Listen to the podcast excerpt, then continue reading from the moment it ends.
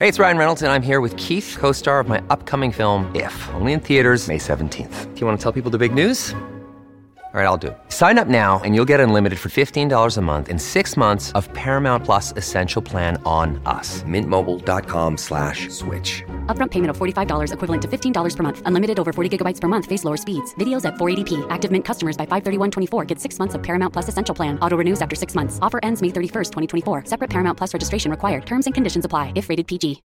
When you need mealtime inspiration, it's worth shopping Kroger, where you'll find over 30,000 mouthwatering choices that excite your inner foodie. And no matter what tasty choice you make, you'll enjoy our everyday low prices, plus extra ways to save, like digital coupons worth over $600 each week. You can also save up to $1 off per gallon at the pump with fuel points. More savings and more inspiring flavors make shopping Kroger worth it every time. Kroger, fresh for everyone. Fuel restrictions apply. Hola, esto es New Books Network en español. Hola, bienvenidos y bienvenidas a New Books en Historia, un podcast de New Books Network en español. Yo soy Alexander González, historiador y presentador de este episodio. En esta nueva misión vamos a explorar la interlocución entre el pueblo arahuaco y el Estado colombiano como una forma de resistencia, como una forma de lucha ante el despojo un despojo establecido por colonos y misioneros, que va más allá del territorio de este pueblo y que también se enmarca en lo cultural, en lo económico y en lo político. Para ello, se encuentra con nosotros Kelly Joana Ariza Arias, historiadora de la Universidad del Rosario y autora del libro Estrategias de lucha contra el despojo, interlocución del pueblo araco y el Estado colombiano entre 1916 y 1972. Este libro, publicado por la editorial de la Universidad del Rosario en el 2021, hace parte de la colección Ópera Prima, que se destaca por publicar los mejores trabajos de grado, es decir, las tesis que obtuvieron una mención meritoria o que por su rigurosidad resaltaron ante las demás. Entonces, Kelly, bienvenida a New Books en Historia y muchas, muchas gracias por estar aquí con nosotros. Ay, muchas gracias a ti, Alex, por la invitación. Estoy muy contenta de estar acá en este espacio y pues poderles compartir a más personas eh, el contenido de mi libro. A mí también, les, les confieso a ustedes oyentes, a mí también me emociona mucho estar con Kelly porque con Kelly compartimos aula de clase, fuimos compañeros. Obviamente Kelly estaba un poquito más adelantada en, en ese momento que yo, que yo estaba en, en, en otros momentos, estaba como iniciando el ciclo profesional cuando compartimos clase.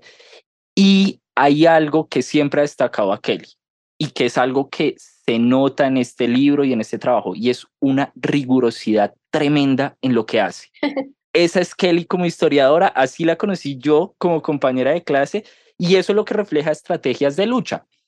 Pero antes de empezar a ahondar en este libro, me gustaría que habláramos un poquito sobre el surgimiento, porque, como bien lo decía anteriormente, esto hace parte de una colección que publica trabajos de grado destacados. Entonces me gustaría que habláramos sobre cómo surge estrategias de lucha en dos vías. Por un lado, ese trabajo de grado, cómo fue elaborar eso y cómo es esa transición de un trabajo de grado a un libro, que me parece importantísima, pero por otro lado, y un poquitico algo un poco más personal, y es ese viaje a la sierra, esas primeras conexiones con la sierra, que tengo entendido yo que lo realizas con Bastian, Bastian Bosa, profesor de, de, antropología de, de, la Escuela de Ciencias Humanas de la Universidad del Rosario. Entonces también ese viaje, esos viajes a la sierra terminan influyendo un poco en el trabajo, un poco no, mucho en el trabajo que, que, realizaste eh, en tu trabajo de grado y pues en lo que es ahora estrategias de lucha contra el despojo. Entonces me gustaría que empezáramos por ahí. Bueno, muchas gracias por tu, por tu halago, eh, Alex. Para mí es un halago que me digan que soy rigurosa. Em, eh, bueno, Sí, claramente el viaje a la sierra eh, fue fundamental y central para mí como, no solamente como historiadora o como estudiante de historia en ese momento, pero también como pues persona, ¿no? Creo que abrió un montón de, de posibilidades, de formas de ver las cosas, de formas de ver el mundo, de formas de ver la carrera. Em, y entonces todo surgió a partir de una escuela de campo, digamos que la Escuela de Ciencias Humanas de la Universidad del Rosario eh, tiene estas escuelas de campo, em, que son una, una especie de excursiones que organizan los diferentes programas a diferentes zonas pues, del país o de países cercanos a, Colombia, donde llevan estudiantes pues, para empezar a desarrollar como esas habilidades en las diferentes metodologías de investigación. Eh, estas escuelas del campo las lideran eh, los diferentes pues, profesores eh, que están asociados a, a la escuela y pues digamos que la, la, idea es que los estudiantes se empapen de aquellas cosas en las que son expertos de profesores. En mi caso, eh, para el tema de la Sierra Nevada, eh, la escuela de campo fue organizada eh, por Bastian Bosa, que es el profesor de, uno de los profesores de antropología de la universidad. Y pues el, en un primer momento el objetivo de esta escuela de campo era ir em, a un pueblo cercano en la Sierra Nevada por la vía Valledupar, que eh, se llama Pueblo Bello, y mirar cómo, más que todo, la relación indígenas-colonos. Pero eh, afortunadamente y gracias a las conexiones que tiene Bastian, que bueno, es un profesor que lleva años y años eh, trabajando con la sierra, pudimos no solamente tener acceso como Pueblo Bello y a la relación colonos, sino ingresar como tal al resguardo. Entonces, eso fue una cosa súper importante que cambió un montón como las dinámicas eh, de lo que se esperaba que fuera la escuela de campo. En esta escuela de campo, pues la, dirigía un antropólogo y en su mayoría, pues la mayoría de gente que, que, se inscribió a la escuela, pues eran antropólogos, sociólogos, y yo fui la única historiadora. Entonces, eh, cuando llegamos allá eh, a, al lugar en, en el resguardo que se llamaba Yergua. En el cabildo nos dijeron como nosotros tenemos un problema eh, y es que pues en el cabildo tenemos un montón de documentos eh, que es nuestro archivo pues del cabildo y pues están desorganizados. Eh, entonces nos gustaría saber si ustedes nos podrían colaborar porque obviamente también la escuela de campo no es solamente pues esta idea como que se tiene mucho de, de los antropólogos de ir a una comunidad y sacar información y devolverse y hacer algo en la gran ciudad, sino pues si se podía hacer algo por ellos, si se podía dejar algo que aportara, pues, ¿por qué no? Digamos que ese, era el enfoque de esta escuela. Entonces, como que nos dividimos en diferentes grupos. Hubo unas personas que estuvieron em, trabajando con la escuela eh, eh, primaria, que es una escuela pues intercultural, pues porque a los niños les enseñan ICU, les enseñan español, entonces tiene unas dinámicas muy interesantes, otros con el tema de salud, salud en la tierra y como esta, esta confrontación entre medicina tradicional, medicina occidental.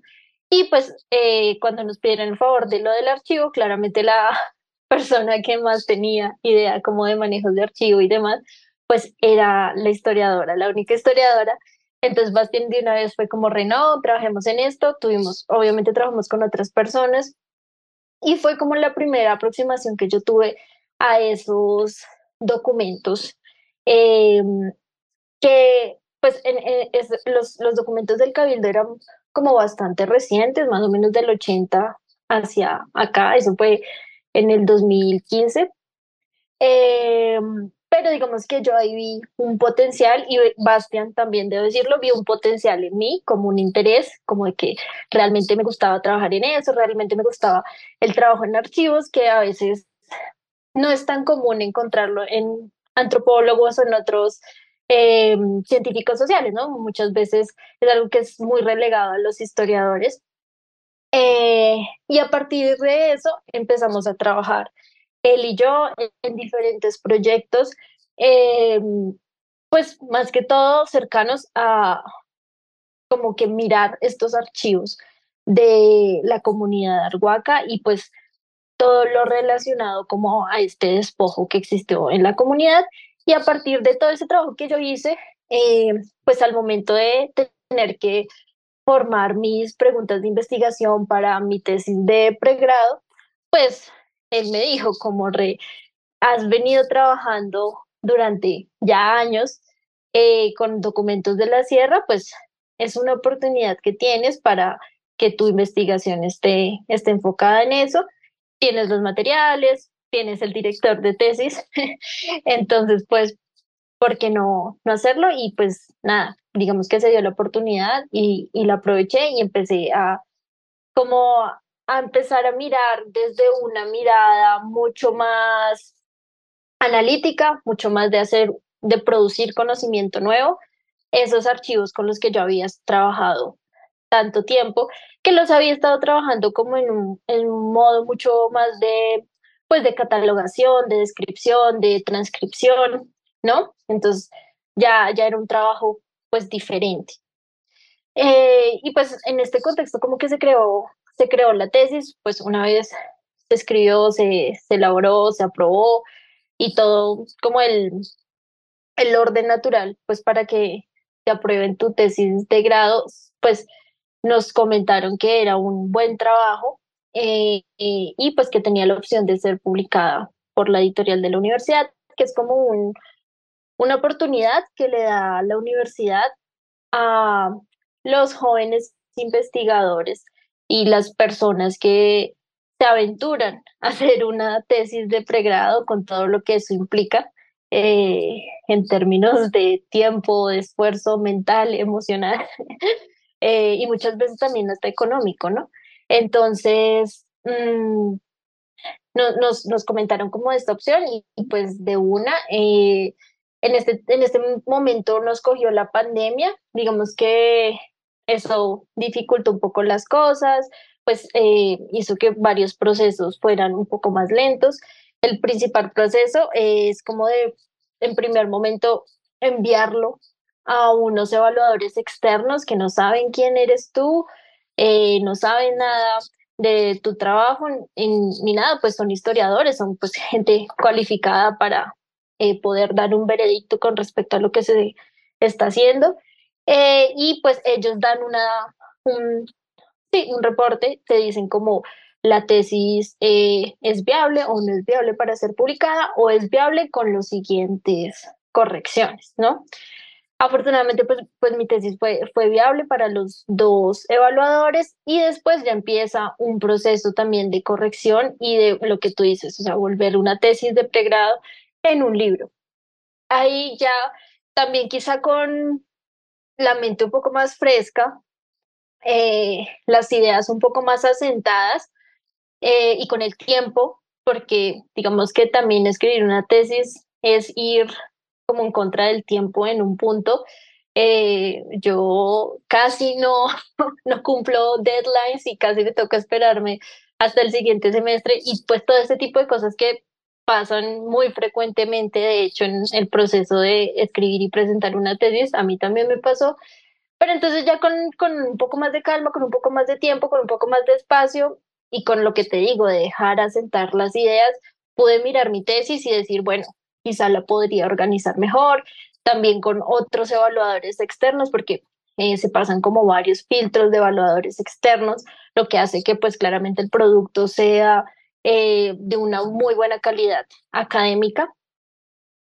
Eh, se revisan citas, se revisan no solamente formas, sino también estructuras, se revisa.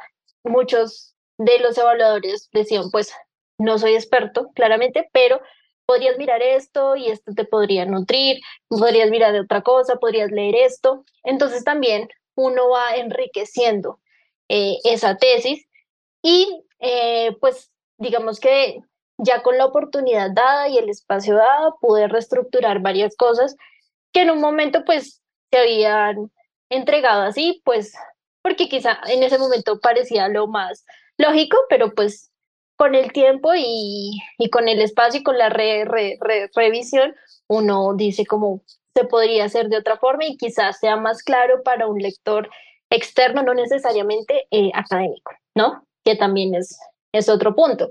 la idea del libro también es que no sea un bloque académico eh, súper técnico, súper teórico, sino que pues una persona que esté interesada o que le llame la atención, vea eh, el título y le llame la atención, la pueda leer, lo pueda entender y no sea algo pues como eh, que no se pueda eh, aproximar fácilmente a este conocimiento pues que yo trato de presentar, ¿no?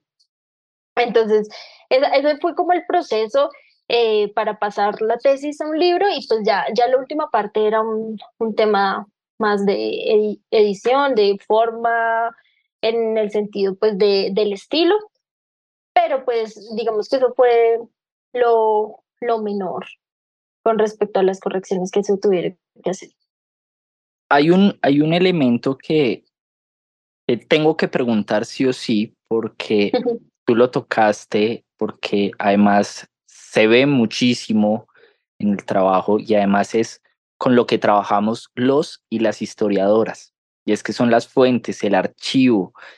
Y me parece, me parece que encontraste un tesoro, que, que llegaste en el momento justo, eso estaba ahí para ti, ese archivo.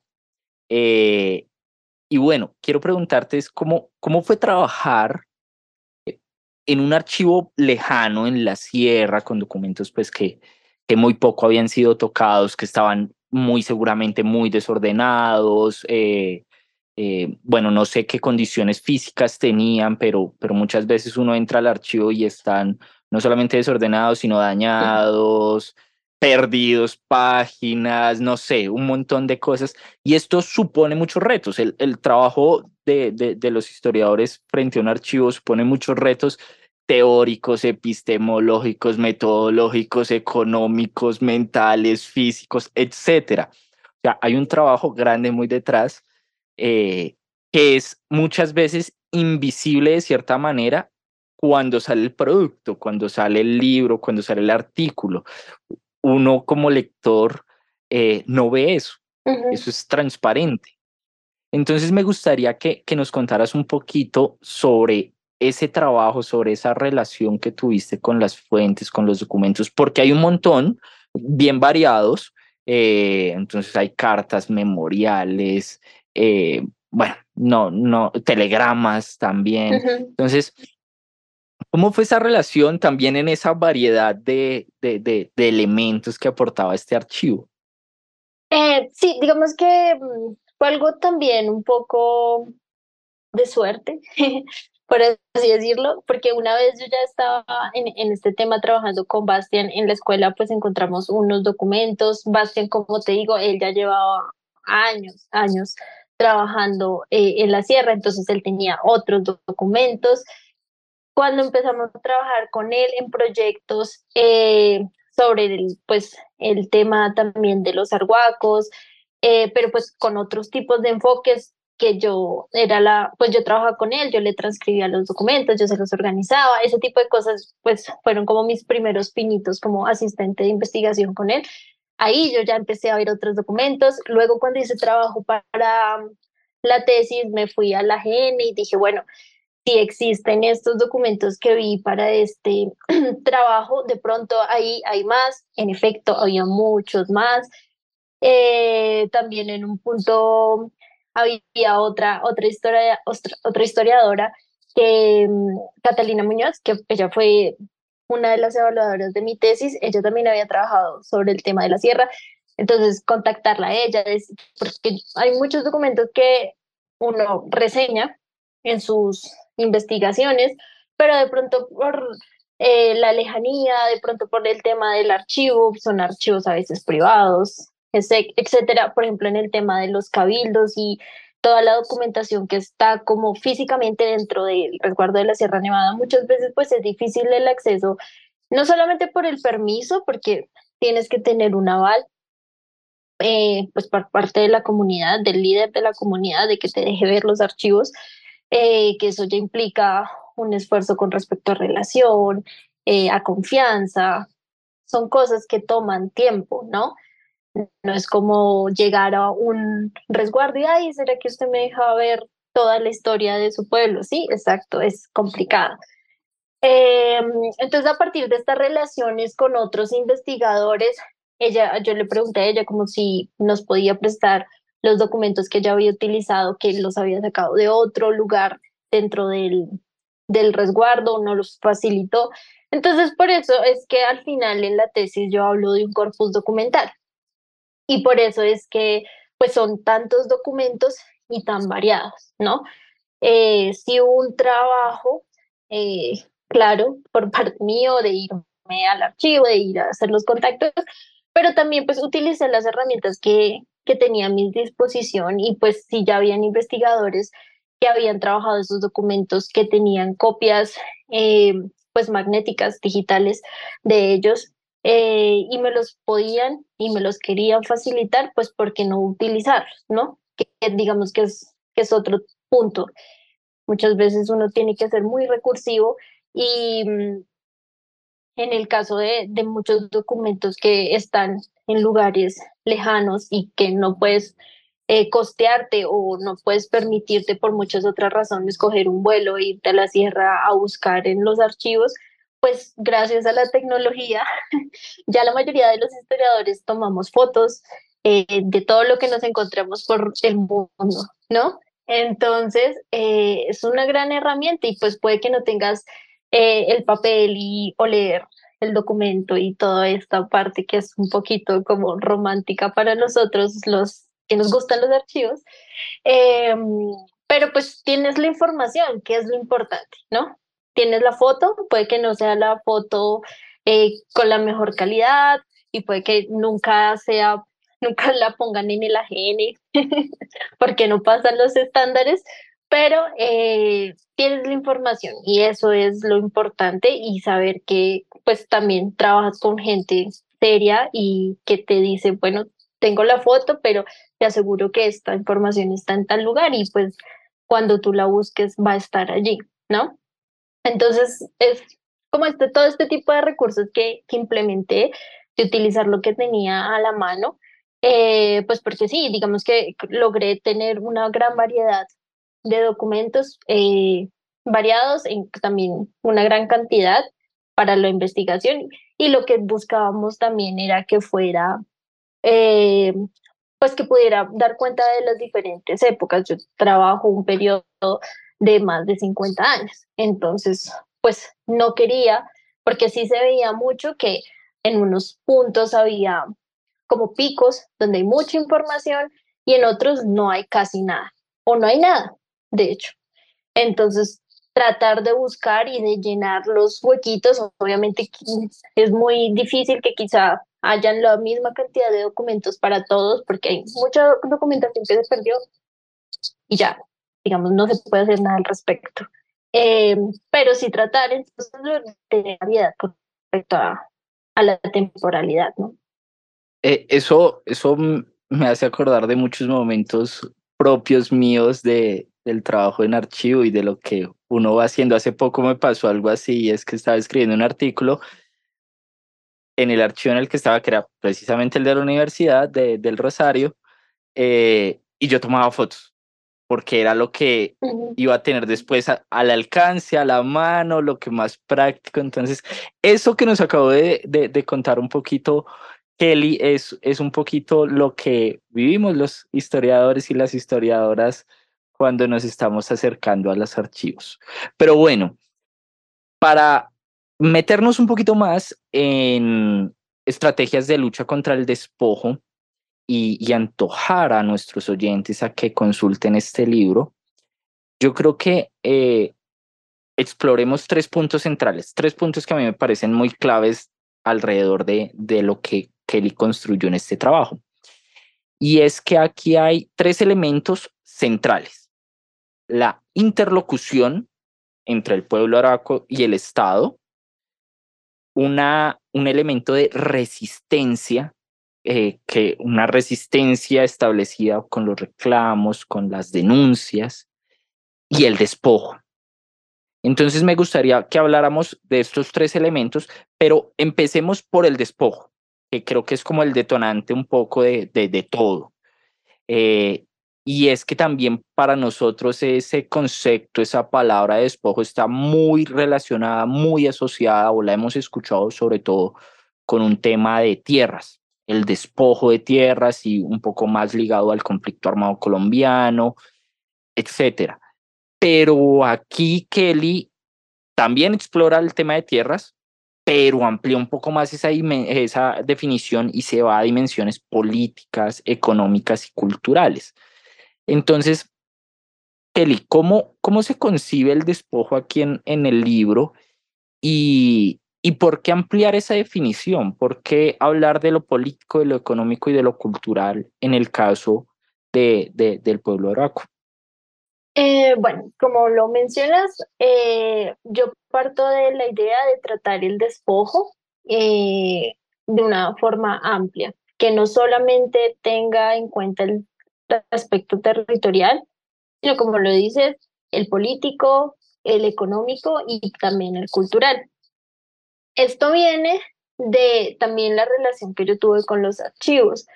Yo leyendo eh, la documentación me dado cuenta que muchas veces las eh, quejas de los indígenas iban enfocados a cosas aparte de la tierra o que iban enfocados a cosas de, relacionadas con la tierra, pero también eh, se notaba que habían afectaciones más allá de, de la tierra. Entonces, por ejemplo, encontrabas un memorial en el que te decía, bueno, es que están em, construyendo una carretera, eso obviamente implica un despojo territorial porque los indígenas no habían dado como su aprobación a que la construyeran, pero la persona que escribía esta, este memorial te decía, y esto es una afectación grandísima porque es que en esa tierra, en esa, en esa montaña es donde nosotros hacemos nuestro pagamento a nuestro Dios y, entonces nos están afectando espiritualmente.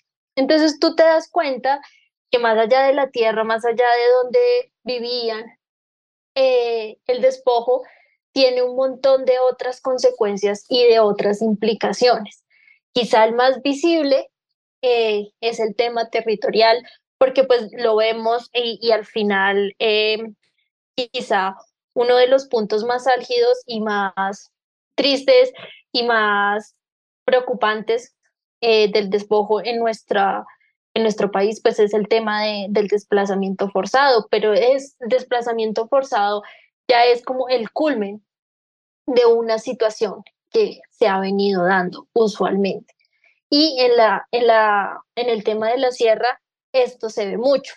De hecho, yo también miro como desde el principio de en que empiezo a estudiar esto, desde principios del siglo XX, las quejas no eran con respecto a la tierra porque todavía no había un proceso de colonización tan exagerado. Todavía la colonización no había avanzado tanto.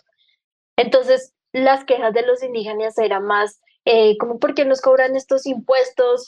si no nos deberían cobrar estos impuestos, porque los capuchinos que ya se habían acabado de instalar y los misioneros capuchinos, eh, nos están prohibiendo hacer nuestras danzas, nos están prohibiendo hacer eh, como nuestras actividades tradicionales.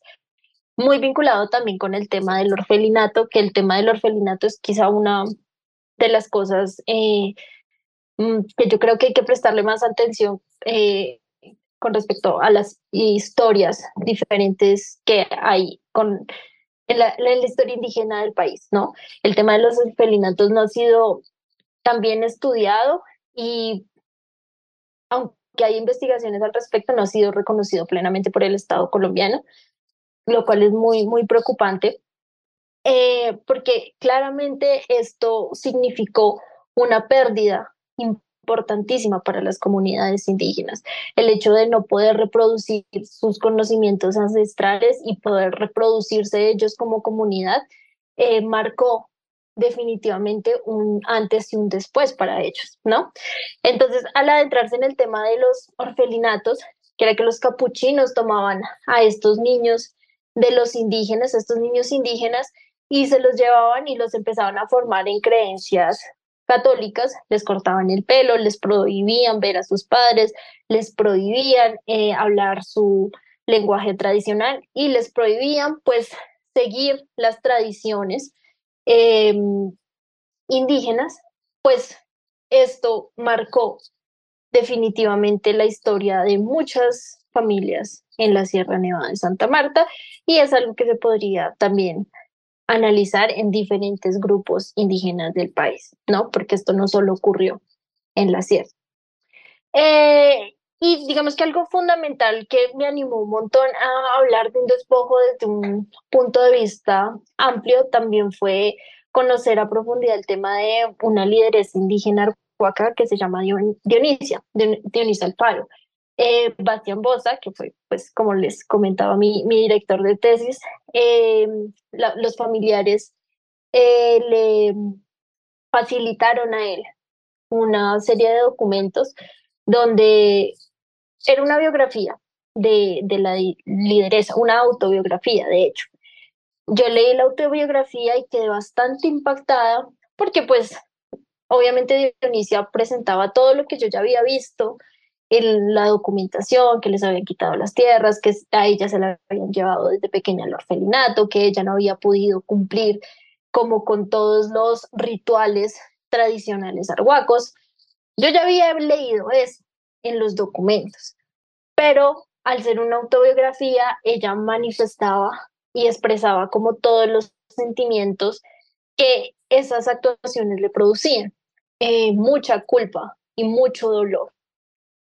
Eh, entonces como que eso me cambió a mí la perspectiva porque te das cuenta de, cómo estas cosas que uno quizá empieza, cuando, cuando ve tanto documento, uno ya lo empieza como a sistematizar y lo normaliza, por así decirlo. Em, pero cuando te acercas como a una perspectiva mucho más personal, mucho más emocional, pues te das cuenta de cómo las implicaciones de estas leyes incluso tienen consecuencias tan profundas en la vida de las personas.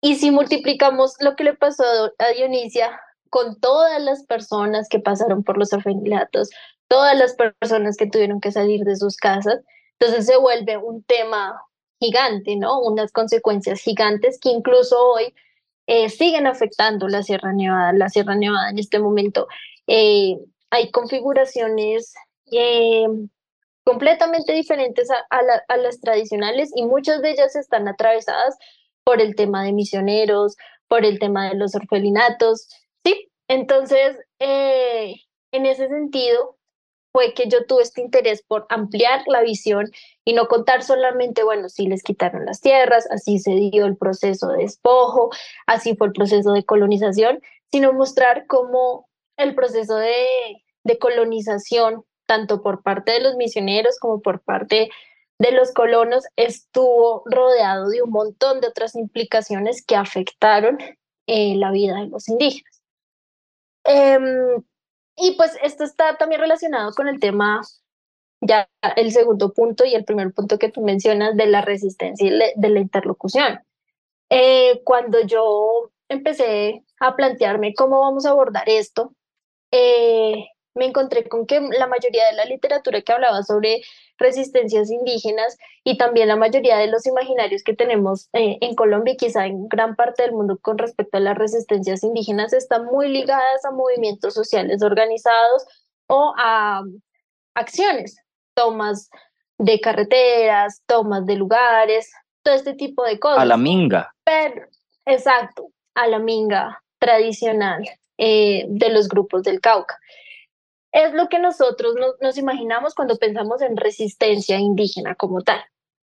Pero eh, yo sentía que se estaba que había un vacío historiográfico en ese sentido porque se estaba dejando atrás otras comunidades que quizá tradicionalmente no tienen esa forma de afrontar como los diferentes tipos de despojo o también eh, el hecho de que muchas veces para que se lleguen a las acciones y a las vías de hecho es porque han pasado un montón de otras etapas de pedir de buena forma, muchas veces eh, reivindicaciones, de exigir derechos y cuando no se cumplen y no se cumplen y no se cumplen, no se incumplen acuerdos, incumplen acuerdos, incumplen acuerdos, es que llega la vía de hecho y la vía de hecho es la de la que sí nos enteramos, ¿no? La vía de hecho es la que sí se nos queda como en, el, en, en la conciencia eh, colectiva. ¿No? Entonces, esto, esto pasaba con, con los indígenas arhuacos. Ellos tradicionalmente no, no son como una, un grupo indígena que sea mucho de tomar las vías de hecho, sino más bien del diálogo. Tradicionalmente ellos creen mucho en el diálogo, en hablar, en hablar, en hablar, en hablar, hasta que se sacían de hablar. Entonces, es, es, este, es este tema. Y en ese sentido, cuando ellos empezaban a pedir y a pedir mediante la interlocución con el Estado, era su forma de resistir, ¿sí? Era su forma de decirle al, al Estado como, oiga, está pasando eso, nos podrían colaborar, esto es injusto, esto no está bien, etcétera, ¿sí? Obviamente hubo vías de hecho, porque precisamente la interlocución se vino dando, se vino dando constantemente, constantemente. Muchas veces el Estado respondió, pero no era suficiente. Y se vinieron, se vinieron a dar las vías de hecho, que pues digamos que dentro del periodo que, que yo estudio, eh, em, las, las mayores fueron que se fueron a Valledupar eh, y se plantaron como frente a unos ministerios, se vinieron a Bogotá y también se plantaron frente al ministerio. Eso fue lo, lo mucho que hicieron eh, con respecto a una vida de hecho como tal, ¿no? Y pues ya el punto más álgido de la confrontación se dio en el 82 cuando los indígenas sí se tomaron la misión capuchina y solo por eso fue que lograron sacarla de la Sierra Nevada. Pero pues estamos hablando de casi 100 años en la que los indígenas pidieron por las vías del derecho, eh, pues que se reivindicaran aquellas denuncias múltiples que estaban haciendo con respecto a las acciones de los capuchinos y de los colonos. Entonces vemos como claramente eh, no era lo que a ellos se les daba naturalmente, ¿sí? Naturalmente para ellos era pedirlo de buena forma y esto es lo que era la interlocución. Entonces yo en este punto planteo como mi teoría, por así decirlo, de que pues la forma de resistencia de ellos por mucho tiempo fue hacer esta interlocución y a veces se veía que sí era interlocución porque veías respuestas del gobierno, incluso a veces veías acciones del gobierno. Lo que pasa es que nunca pudieron ser implementadas em, en, en, el, en la cantidad en la que los indígenas lo necesitaban. ¿sí? Entonces, esa, ese, ese es como el tema con, con la interlocución y, y, con la resistencia, que claramente fue una resistencia directa a estos múltiples tipos de, de despojo, porque ellos no solamente pedían el tema de tierras, incluso uno ve como conforme va avanzando el tiempo y la situación se va haciendo más complicada y más agobiante, al final ellos piden en serio como solamente darnos el resguardo y nosotros solucionamos de una u otra forma, es lo que dicen porque ya el problema era tan grande con los colonos, el problema era tan insostenible con los capuchinos, que solamente les quedaba pedir pues por la tierra para tener medios de subsistencia para seguir existiendo. Yo quiero hacer una cuña acá y es que eh, Kelly mencionó a Dionisia. Y Dionisia también es un libro, un libro publicado también por la editorial que se llama Dionisia autobiografía de una líder aruaca y ahí Kelly también tiene un capítulo, sí, sí estoy en lo correcto, ¿cierto? Sí, correcto, sí. Ahí, ahí también Kelly tiene un capítulo, entonces también acérquense a este libro eh, y bueno, van a ver también otra perspectiva de los conflictos y, y de todo lo que nos está contando Kelly aquí.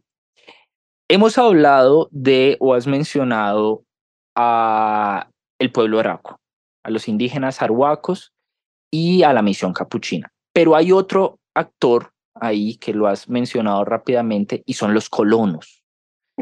¿Quiénes eran los colonos? ¿Cuál era su relación con la sierra? ¿Qué, qué, qué ocurría con ellos? Eh, bueno, los colonos, colonos es lo que usualmente se conoce como cualquier persona que llegue a un lugar y a partir de su trabajo, pues empiece a apropiar ese esa zona o ese territorio como, como suyo, ¿no? No necesariamente hay que demonizar esto, ¿sí? Eh, para nada, de hecho, pues Colombia es un país hecho a punta de colonización, ¿sí?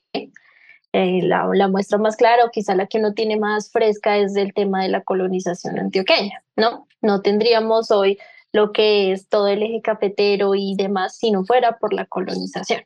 ¿sí? Eh, ¿Qué pasa? Para principios del siglo XX, em, gran parte del territorio colombiano era un territorio baldío. Eh, esto viene de ser consecuencia directa de pues la economía colonial, ¿no? Que estaba muy centrada en ciertos lugares, en ciertas zonas em, de tierra fría, donde se manejaba como la, la economía y ahí eran como los, los puntos o las ciudades, las grandes urbes, ¿no? Y donde funcionaba eh, y donde la gente también estaba asentada usualmente. Se cae la colonia, empezamos con esta economía pues enfocada en la agricultura, se da esta gran explosión económica. Primero pues el tabaco, luego pasó a ser el algodón, llegamos por fin al café que nos dio un poco de estabilidad. Bueno, donde se cultiva el café? Te tienes que ir a otra zona, no de tierra fría, donde eh, se cultiva el café y claramente la gente es el instinto natural de los seres humanos ir donde nos podamos eh, alimentar y donde podamos tener los recursos para subsistir, ¿no? Eh, entonces empieza a dar un montón de colonización a lo largo del país, por todas las zonas, principalmente, como lo digo, de las zonas de tierra fría a las zonas de tierra caliente, donde se pueden empezar a producir todo este tipo de alimentos y de productos que van a ser exportados y que es lo que en este punto pues de la historia colombiana es lo que nos está dando eh, como la riqueza. Em, y en ese sentido, el gobierno también empieza a ver cómo necesitamos empezar a producir, necesitamos empezar a producir, entonces empiezan a expedir un montón de leyes que benefician la colonización. Hay un libro muy importante pues para la historiografía colombiana que es el libro de Catherine Legrand que nos habla cómo la colonización se, se dio como a principios del, del, siglo XX y es como la hoja de ruta para uno abordar el tema de la colonización en el país. Y eh, ahí, allí nos muestra como aunque el, aunque el, el gobierno tenía esta intención de primera mano como de brindarles a los campesinos y a los colonos las tierras para que ellos pudieran subsistir, pues se vinieron dando un montón de problemas y un montón de pues trampas hacia la ley y a lo largo de la lo que vemos que pasó cuando miramos en, retrospectiva es que pues lastimosamente un unos poquitos se vinieron adueñando de grandes cantidades de tierra, que era lo que no debía haber pasado. Y pues claramente cada vez más, cada vez más los campesinos, las personas de a pie que no tenían eh, medios para subsistir, se tuvieron que ir eh, moviendo hacia zonas más y más, más alejadas. Esto también vinculado con que en la década de los 40, de los 50, pues vivimos nuestra época de la violencia, que también fue un factor fundamental para que mucha gente tuviera que salir de donde había vivido toda la vida y buscar nuevos horizontes para subsistir. En este sentido, la Sierra Nevada, que no había sido tocada eh, en este momento todavía por una gran colonización, de hecho en la colonia no, no, no, pues cuando miramos la época colonial en la Sierra Nevada todavía no, no hay como grandes vestigios de que hubiese una colonización importante.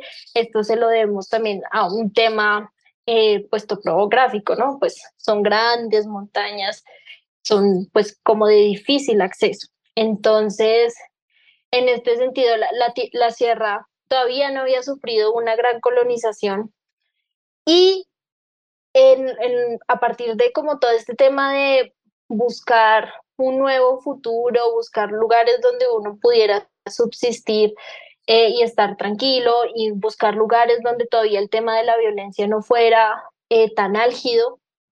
Llegaron un montón de colonizadores a la Sierra Nevada, aparte que la Sierra Nevada tiene eh, la gran ventaja de que encuentras todos los tipos de, de suelo, ¿no? Entonces, puedes cultivar técnicamente cualquier cosa, entre ellos el café, ¿no? que para esta época era lo que todo el mundo estaba buscando porque era lo que daba dinero, ¿no? Eh, y pues se da un montón de colonización, especialmente pues uno mirando como los registros, mucha gente de, del Santander se mudó a, a la sierra y empezó a colonizar y a medida que empezó a avanzar el siglo XX, esta situación solo incrementó, incrementó, incrementó. Entonces, ese, es el tema con la colonización en la Sierra Nevada. Ya después tenemos el tema pues con los capuchinos y también eh, como la unión y que no muchas veces fue de choque. De hecho, hay zonas en la Sierra Nevada, también yo ahondo mucho eso en el libro en el que yo digo, estoy contando una parte de la historia, estoy contando unas trayectorias, ¿no? Pero la realidad es que fueron múltiples y hubo indígenas que se las llevaron súper bien con los colonos. Hubo zonas de la sierra donde no se vieron afectados en lo absoluto, ni por capuchinos, ni por colonos, porque estaban súper arriba y allá no llegó nada, ¿sí? Eh, pero obviamente a los que estaban más abajo, más hacia la falda de la sierra, fueron los que sufrieron más consecuencias con respecto a esto. Eh, entonces, es, es, una trayectoria que, que yo estoy contando, pero como hubo un montón de otras experiencias a lo largo de la Sierra Nevada que se reflejan hoy en día también en la sierra. La sierra hoy en día es un lugar como lleno de diferencia en el sentido de que hay unos colonos, hay unos indígenas, hay unos indígenas que están más hacia el lado tradicional, otros que están más hacia el lado de lo que llamaríamos hoy occidental, y todo confluye en la misma sierra, pero digamos que el origen de esto viene de esta historia que yo estoy contando en el libro. Ah, otra cuña, otra cuña, el libro del cual habla Kelly, de Catherine Legrand, es Colonización y Protesta Campesina en Colombia, 1850-1950, y es fundamental para entender muchas cosas en el país. Cuestiones de tierra, de violencia, de campesinado, etcétera. Entonces, ahí queda esa gran recomendación también. Y bueno, para ir cerrando esta, esta, mm, este episodio, tú has mencionado en varias ocasiones el presente. Y la historia siempre, innegablemente, indudablemente, tiene una relación pasado y presente y futuro. Eso siempre está ahí. Entonces, hablemos un poquito de la actualidad y de quizás si hay alguna relación con lo que se vive hoy en la sierra, algún caso, etcétera, con lo que tú estudiaste, con lo que podemos ver en estrategias de lucha, con este presente que vive la Sierra Nevada de Santa Marta. Sí, claramente, eh, quizá una de las cosas más evidentes es el tema pues, de, de creencias, de creencias religiosas. Eh, en la actualidad en la sierra confluyen un montón de, de creencias, no solamente para los indígenas. Em, hay, hay indígenas que son católicos también, pues yo no lo aborto, pero digamos que más o menos hacia el final de la época que yo trabajo, empezó a llegar un montón de misiones cristianas, evangélicas, entonces también hay una parte eh, evangélica en la sierra y pues aquellos indígenas tradicionales. También hay un tema de, por ejemplo, lo que más uno puede relacionar en el presente es este tema del indígena tradicional, del arhuaco tradicional y el no tradicional. Es como, es algo que se maneja eh, hoy en día, el arhuaco tradicional en el imaginario o a lo que se refiere, por así decirlo, es a esta persona que todavía utiliza el vestido tradicional arhuaco, habla iku, eh, ha cumplido con todas las tradiciones em, espirituales y pues eh, tiene las mismas creencias tradicionales de, pues, de los indígenas arhuaco, ¿sí? Y está la persona arhuaca no tradicional, que pues es una persona que se viste como occidental, que habla español, que es católica o evangélica, ¿no? Pero eh, esa, es la teoría, ¿sí? Esos son los imaginarios que nos hacemos. La verdad es que eso es una escala de grises, ¿sí? Donde el tradicional vendría a ser el blanco y el no tradicional vendría a ser el negro, pero en realidad la mayoría de las personas arhuacas se mueven dentro de toda esta gama de grises y hay personas que se visten tradicional, pero son católicas o hay personas que eh, fueron formadas en la tradición y se visten occidental y no hablan ico, ¿sí? Entonces, es todo una mezcla de cosas.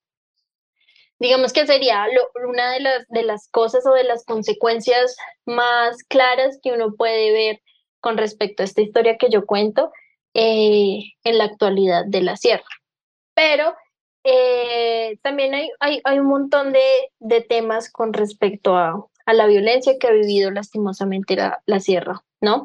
Esta, esta es una parte, digamos que esta es la parte que, la, la parte que yo abordo, es la parte pre-guerrillas y pre-autodefensas, ¿no?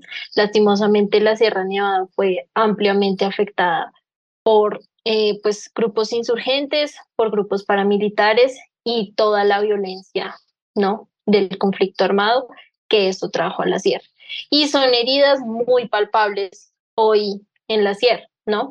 De hecho, pues eh, siguen existiendo un montón de temas con respecto a la seguridad en, en, ciertas zonas, hay un montón de temas con respecto a la reparación, el tema paramilitar fue muy fuerte en la Sierra Nevada, entonces son, son, son problemas que, tuvieron un origen también en el pasado y que afectan en el presente a esas comunidades. Y también ya, ya más recientes es un conflictos políticos que se vienen dando allá, ¿no?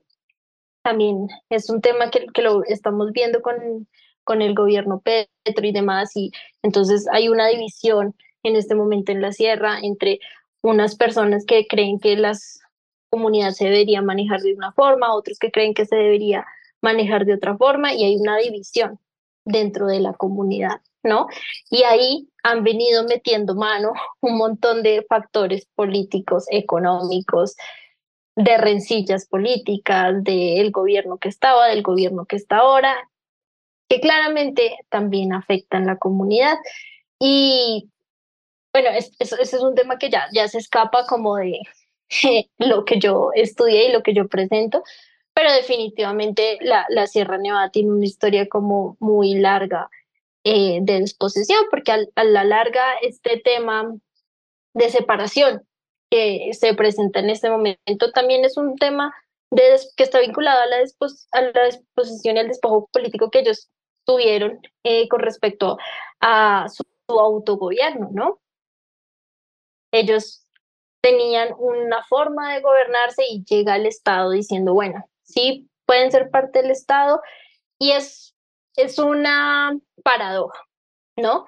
Porque a la larga los indígenas tuvieron que ceder en esta autodeterminación, en esta eh, cosmovisión política, en esta regulación de ellos y sus normas para obtener un poco de eh, seguridad y cuidado y derechos por parte del Estado. Pero eh, el Estado, al garantizarles eso y hacerlos parte pues, de la nación, también les quitaron ellos un montón al integrarlos. Y pues ya ahora esas dinámicas políticas lastimosamente no se pueden dar por fuera del Estado y todo la mirada estatal, que es una mirada supremamente occidental, ¿no?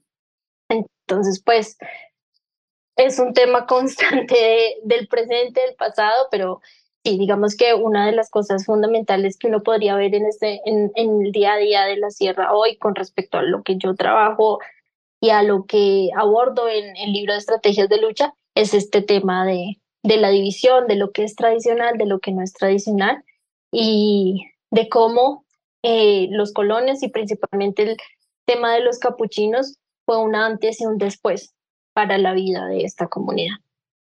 Hemos hablado con Kelly Joana Ariza sobre el libro Estrategias de lucha contra el despojo, interlocución entre el pueblo arhuaco y el Estado colombiano entre 1916 y 1972, un libro publicado en el 2021 por la editorial de la Universidad del Rosario. Eh, Kelly, Muchas, muchas gracias por haber charlado aquí con nosotros. Invitamos a nuestros oyentes a, que se acerquen al libro. Invítalos, por favor, a que se acerquen a estrategias de lucha, eh, a que lo consulten, a que lo lean, a que lo indaquen, a que lo cuestionen, etcétera. Sí, bueno, eh, muchas gracias, Alex, por la invitación de nuevo. Y la invitación está hecha, ¿no? Para que aborda en el libro. El libro también tiene algo muy chévere que, al final. lo pensamos así y es que y es que al final nosotros presentamos una selección de fuentes sí. Eh, y están las transcripciones de las fuentes más importantes eh, del libro, de las fuentes más importantes que yo utilicé, las más dicientes. Entonces, si a ustedes les interesa el tema eh, para un trabajo, para una investigación, o si simplemente quieren ver cómo es que los indígenas pedían y exigían al gobierno de la época eh, pues sus derechos y sus reivindicaciones. Aquí están las fuentes, no tienen que ir al Archivo General, no tienen que ir a la Sierra Nevada, las pueden ver y las pueden claramente utilizar para lo, para lo que quieran. Así Entonces la invitación eh, también es es para que revisen y, y no solamente el, el, tema indígena en nuestra en, en el caso de la Sierra Nevada, en el caso de los arhuacos y pues en el caso del libro, sino también, como les digo, hay muchas historias que yo cuento acá que son transversales a los distintos pueblos indígenas del país. No olvidar que el despojo y la colonización de los indígenas de nuestro país no solo se dio en, el, en la colonia, sino que en la República fue donde quizás se dio eh, de una forma más fuerte y violenta y que esa es una historia que aún tiene que ser contada y que aún nos debe llamar la atención y que tenemos que investigarla, estudiarla, ver qué pasó, resignificarla y pues a partir de ahí también empezar procesos de memoria que son centrales para sanar, ¿no? Sí. Como nación. Total. Y, y para antojarlos más, porque esta última parte que a mí se me había pasado a tocarla, pero que fue lo que más me gustó, porque uno rara vez encuentra la transcripción de una fuente primaria, uno encuentra el pie de página con eh, la fuente, el, eh, el, el, lugar en donde está la fuente, entonces folio tal, en el archivo tal, etcétera. Pero uno rara vez encuentra estas, estas transcripciones y los voy a antojar un poquito porque dice una carta. Inspección de San Sebastián, 23 de enero de 1963. Señor comisionario y cabildo de Roma. De acuerdo con el cura superior de este corregimiento, de hoy en adelante se les prohíbe terminantemente las reuniones con comunistas y con elementos que estén en contra de la misión. Y bueno, y continúa la carta. Entonces, vean, vean la maravilla de, de, de, fuentes y de lo que hay aquí, que también abordan muchos otros temas, ahí lo pudimos ver. Eh, entonces, esa es la invitación de nuevo, Kelly. Muchas gracias y, y, esperamos volver a tenerte aquí en estos micrófonos con otro trabajo, con otro libro, con, bueno, etcétera. gracias. Y muchas gracias. Y muchas gracias a ustedes por escuchar New Books en Historia, un podcast de New Books Network en español. Yo soy Alexander González y nos escuchamos en una próxima ocasión. Hasta pronto. Gracias por escuchar New Books Network en español.